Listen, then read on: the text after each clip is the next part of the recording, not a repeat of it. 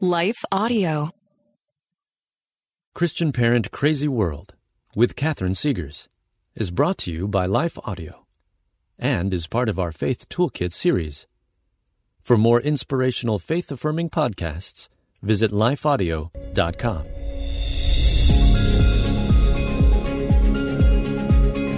Welcome to Christian Parent Crazy World, the podcast that tackles tough topics to help you be a godly parent in an ungodly world.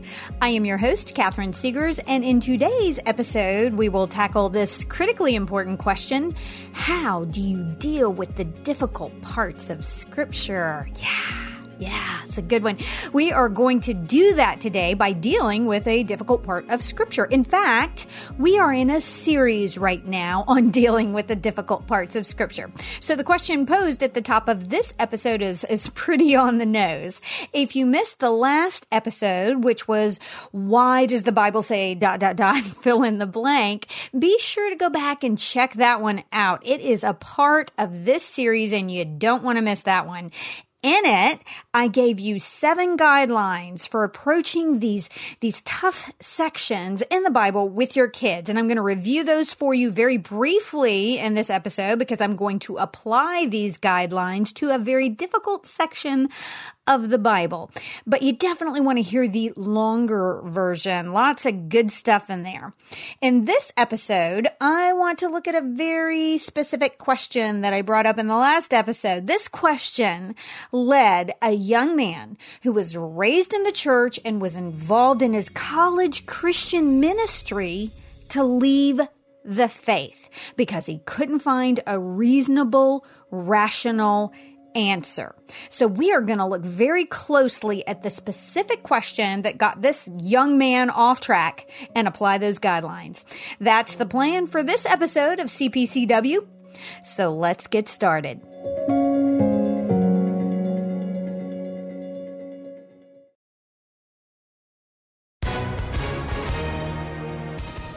Everyone. If you've been injured in an accident that was not your fault, listen up. We have legal professionals standing by to answer your questions for free. Call now and find out if you have a case and how much it's potentially worth. Call 800 497 4410. I'm here with spokesman John Wolf. So, John, tell everyone listening who should call right now. Well, Maria, first off, thank you for having me here. It's always nice to answer the listeners' questions. Now, as far as who should call in, anyone who's been injured in an accident and think you deserve compensation, give us a call right now. 800 497 4410. You'll find out if you have a case and how much it's potentially worth. Thanks, John. You heard it, folks. Take advantage of this opportunity and call now. 800 497 4410. Advertisement sponsored by Legal Help Center may not be available in all states.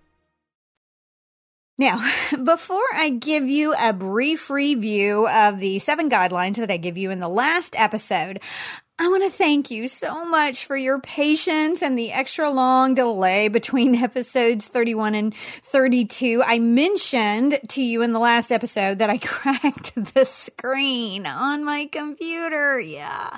Yeah. Well, um, you know, that is still not fixed. Yeah, I had it in the shop for two weeks. And well, you know, they got a part shortage and my computer came back with more problems than it actually left with. It came back with a cracked screen still as we're waiting on the part to come in and a dead battery. Actually, actually, they forgot to reconnect the battery. You know, that's kind of important for a computer. And here's the deal. I'm a Mac girl, by the way, and I have been on my kids' PC for the past two weeks. That's like me in a hardware store. I am like constantly bumping into things and I don't know where anything is. And I, I don't have any recording software on that computer. So this, this has been quite an ordeal. and I'm going with some very unconventional workarounds right now with an external monitor. So say a prayer that it keeps working. I really want to keep cranking out episodes regularly. As a matter of fact, my goal, my goal is to make the episodes a little bit shorter and start cranking them out every week. So you don't have to wait so long. That's the plan very soon. So pray that my computer cooperates. Now, let me briefly go over the seven guidelines that I gave you in the last episode for dealing with these difficult parts of scripture so we can apply them to a difficult portion of scripture. Repetition is so good, and we are going to apply these guidelines today.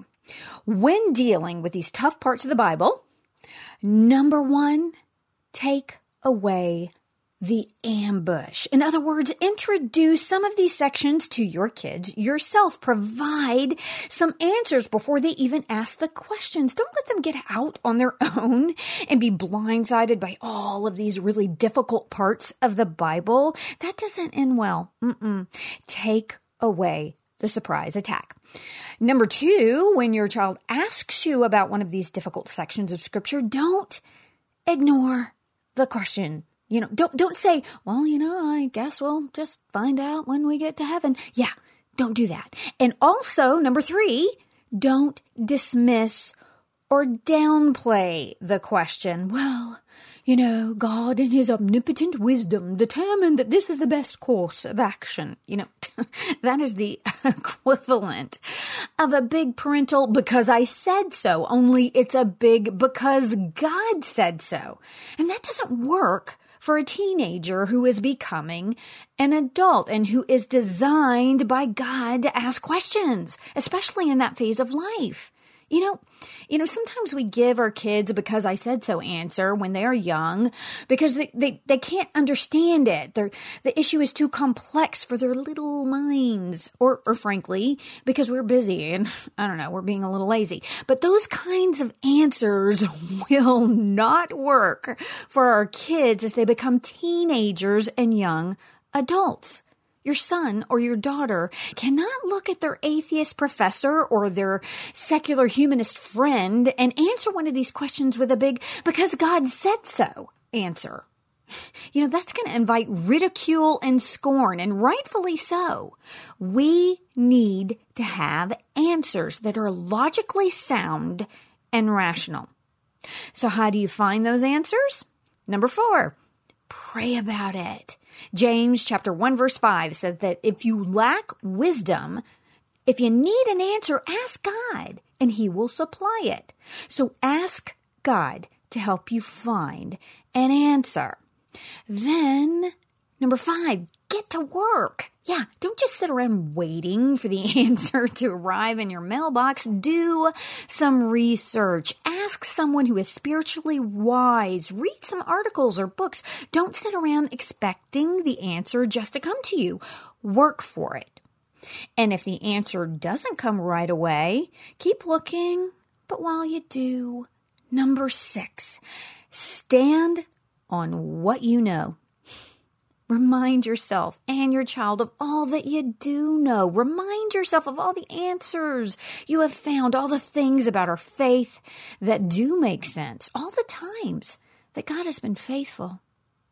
Remember, always remember that we've got more history with God than our kids do, but still, we need to stand on what we know while we are looking for answers.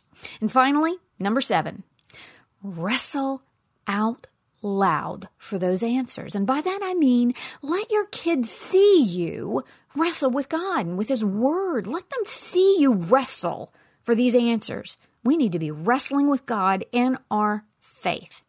Our kids need to see that because the Christian faith is a faith that wrestles. Alrighty, now that we've got our review in, let's address one of these sections of the Bible. Let's look at that question I brought up in the last episode, the question that caused this young man in college to leave the faith. To refresh your memory, this was an example from Dan Kimball, who wrote a chapter in A New Kind of Apologist. The chapter title is, is so awesome. It's Don't Blame Us. it's in the Bible. You know, I focused on this chapter a lot in the last episode, and I'm going to continue to do that throughout this series. There is so much good information in this chapter. I highly recommend getting that book. So Kimball talks about this young man who gets off into college and he gets blindsided with questions about the Bible that he has never really thought about before. In some instances, like this one, he'd read the story many times, but he'd never really thought it through. And I'm going to read this section to you again so we can set up the question. Quote, he was studying the Bible in his campus group when he noticed the Exodus story of the firstborn in Egypt being killed, a story he had read and heard multiple times about God rescuing Israel and putting more and more pressure on Pharaoh. But as a college student, the story was very unsettling to him. He began wondering if the New Testament story of Herod's soldiers killing boys under the age of two in Bethlehem was, was so horrific, was such a horrific act. And I would add to that, by the way, the story of Pharaoh killing all the Hebrew boys as well. That had just happened 80 years prior um, to the Exodus. So why then is it okay when God does something similar? Hmm? Hmm? It's a good question, right? That's the question Kimball posed that this young man was contemplating. Now, as you probably know, uh, in the 10th plague, God took the firstborn male of all the Egyptians. Well, sort of.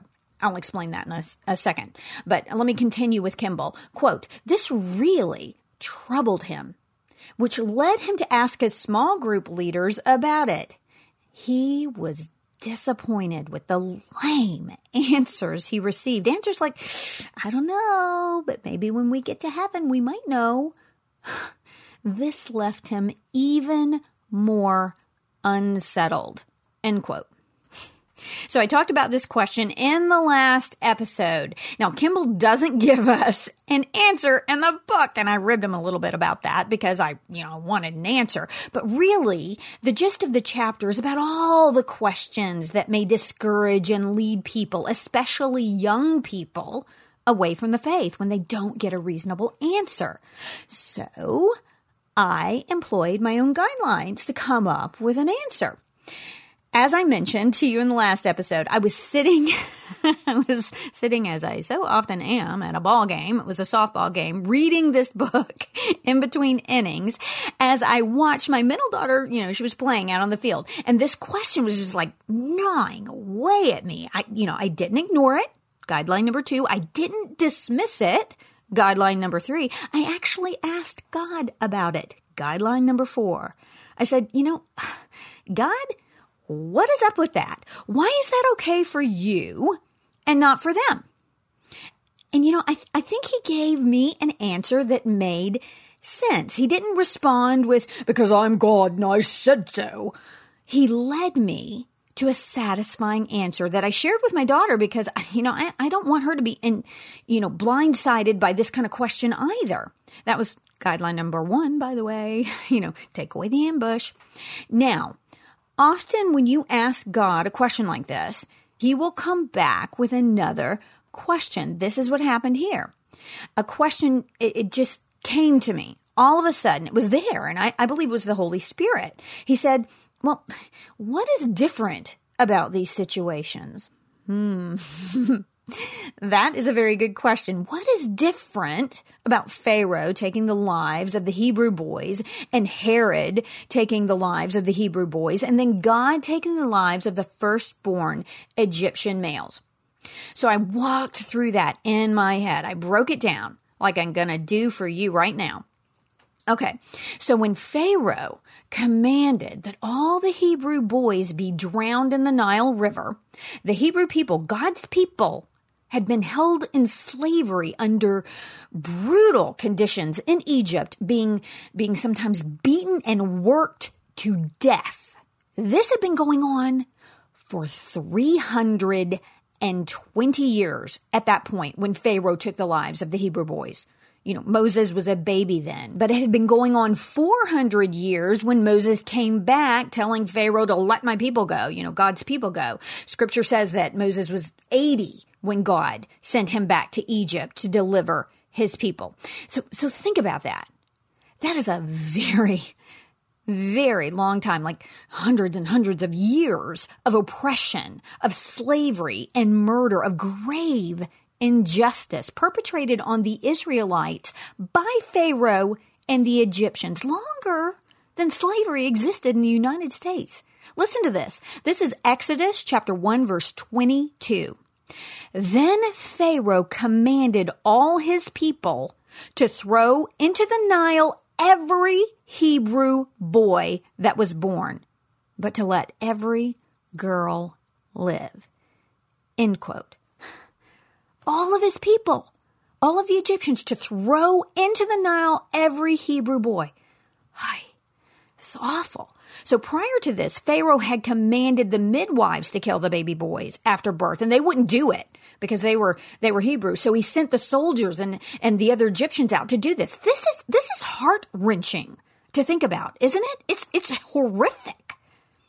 But why did Pharaoh do that? There's another good question that I think God prompted in my spirit. Why did Pharaoh do that?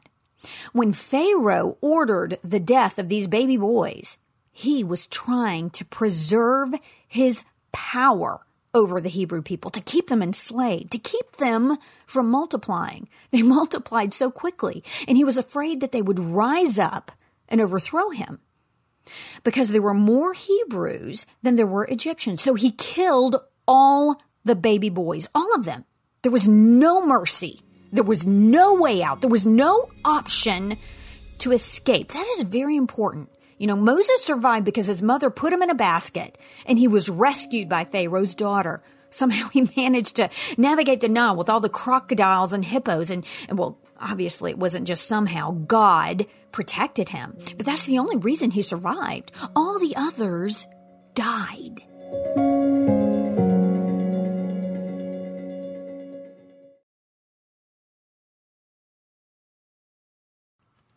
So the motive here was preserving power. Pharaoh was practicing self-preservation with no mercy, no way out, no salvation. Likewise, with King Herod, he commanded the soldiers to kill all the Hebrew boys in Bethlehem because he was afraid of the prophecies that said a child would rise up and rule. Same thing. Herod was trying to preserve his power, his throne, and his legacy. And likewise, there was no mercy, no way out, no salvation. Neither of these rulers were trying to right a wrong. Neither were trying to do something just like freeing people who had been enslaved, tortured, beaten, and murdered for 400 years.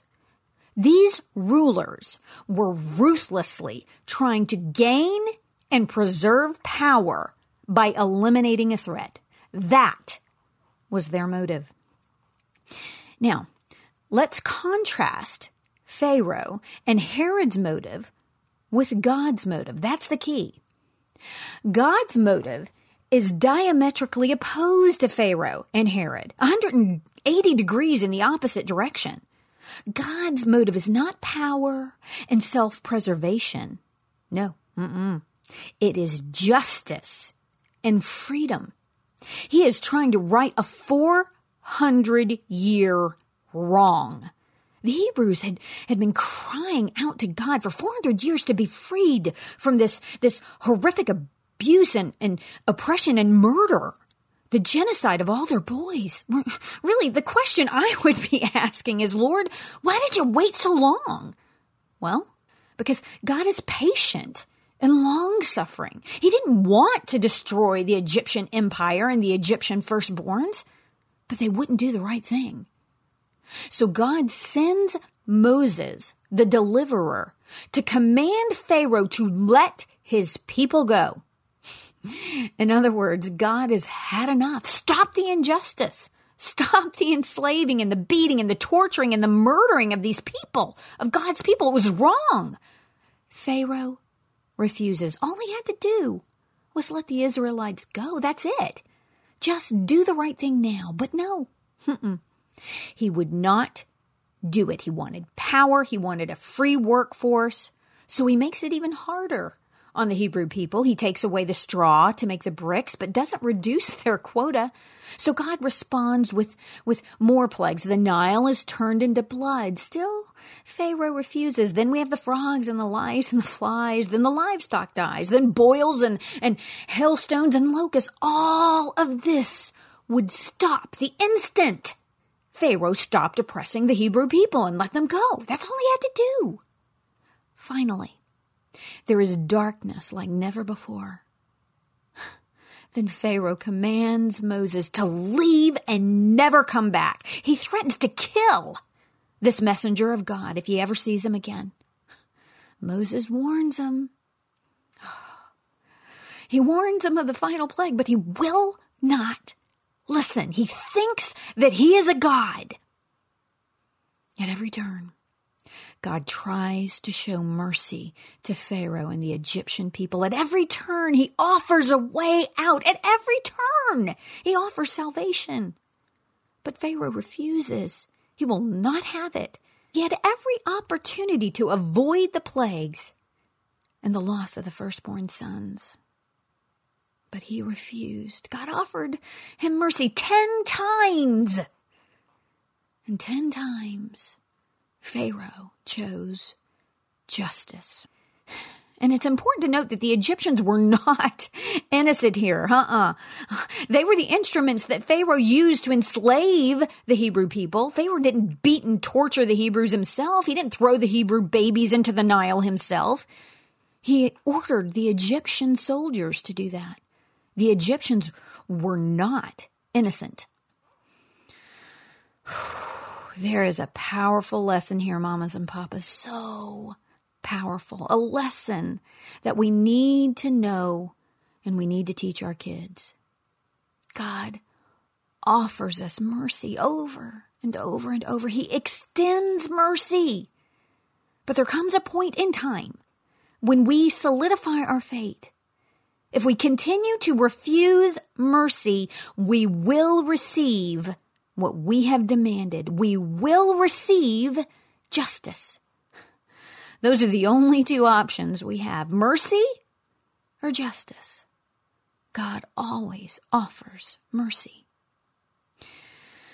Herod, on the other hand, never offered mercy. Pharaoh never offered mercy, not once, nor were they trying to right a grave injustice. God offered mercy time and time and time again in his efforts to right a horrific wrong. There is a spiritual principle in play here that is every bit as real as the law of gravity. That principle is we reap what we sow. Unless we humble ourselves and accept God's mercy. He offers it. He offers us a way to avoid death. He offered it to Pharaoh and the Egyptians. They refused. So, when we look at these situations, when we look at Herod and, and Pharaoh taking the Hebrew boys and God taking the firstborn Egyptian males, we see that they really aren't the same thing at all. You can look at it on the surface and see some similarities, but the differences, the differences make all the difference. Pharaoh and Herod were preserving their power by murdering their enemies. God, on the other hand, was righting a horrible wrong, a horrible injustice, the enslaving of the Hebrew people for 400 years. He was righting the murdering of these Hebrew baby boys. Even still, he offered Pharaoh and the Egyptians a way out, a way out from reaping what they had sown. He offered them mercy. Just let my people go and I will say no more. They refused ten times. They refused God's mercy. So he gave them what they asked for, what they deserved. He gave them justice.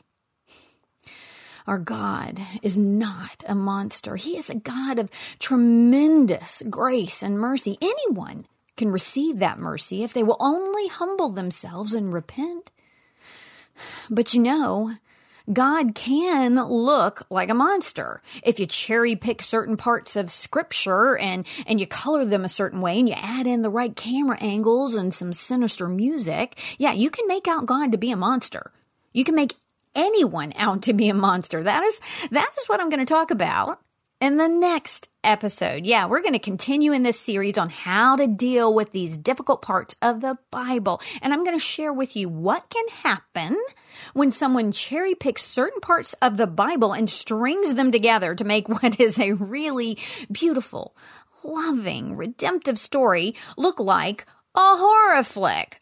Mm-hmm. And I want to address in this series how to deal with the difficult parts of the Bible that we're still struggling with. I have a really cool analogy that will help us visualize how to deal with these parts of the Bible that we still don't understand. It's going to all be in this series. You don't want to miss it. I want to thank you for joining me today. Look, I know there are a lot of things you could be listening to right now, and I really appreciate that you took this time to spend with me. I hope you will join me for my next podcast when we take aim at some aspect of our culture that threatens to derail our parenting and steal our kids' faith.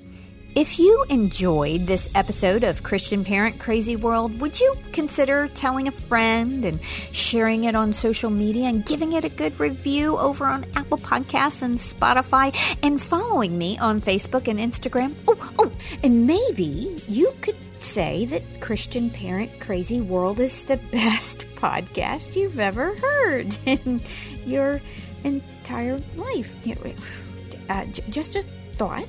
Uh, and be sure to check out my website, which is catherinesegars.com. That's Catherine with a C. I have lots of articles and resources there that will help you on your parenting journey. And if you subscribe, I will be sure to send you some really cool free stuff and notify you of future podcasts, articles, and blogs. I want to end this and every episode with a word of encouragement. God gave you your kids, your specific kids, for a reason. That's because you hold the key to unlocking who God created them to be. We'll see you next time.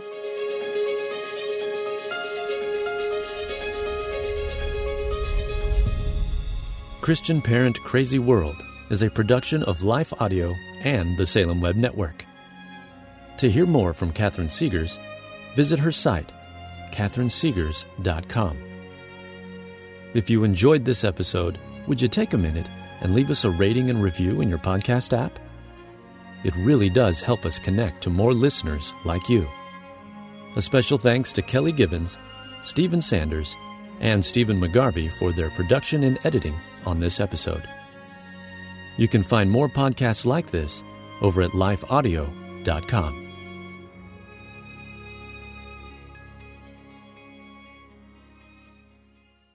I'm Don Hawkins, and I once heard Chick fil A founder Truett Cathy say, You can tell if a person needs encouragement, check to see if they're breathing.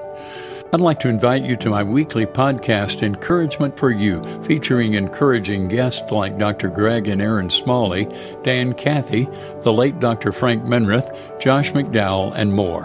To subscribe to my weekly Encouragement for You podcast, go to lifeaudio.com. That's lifeaudio.com.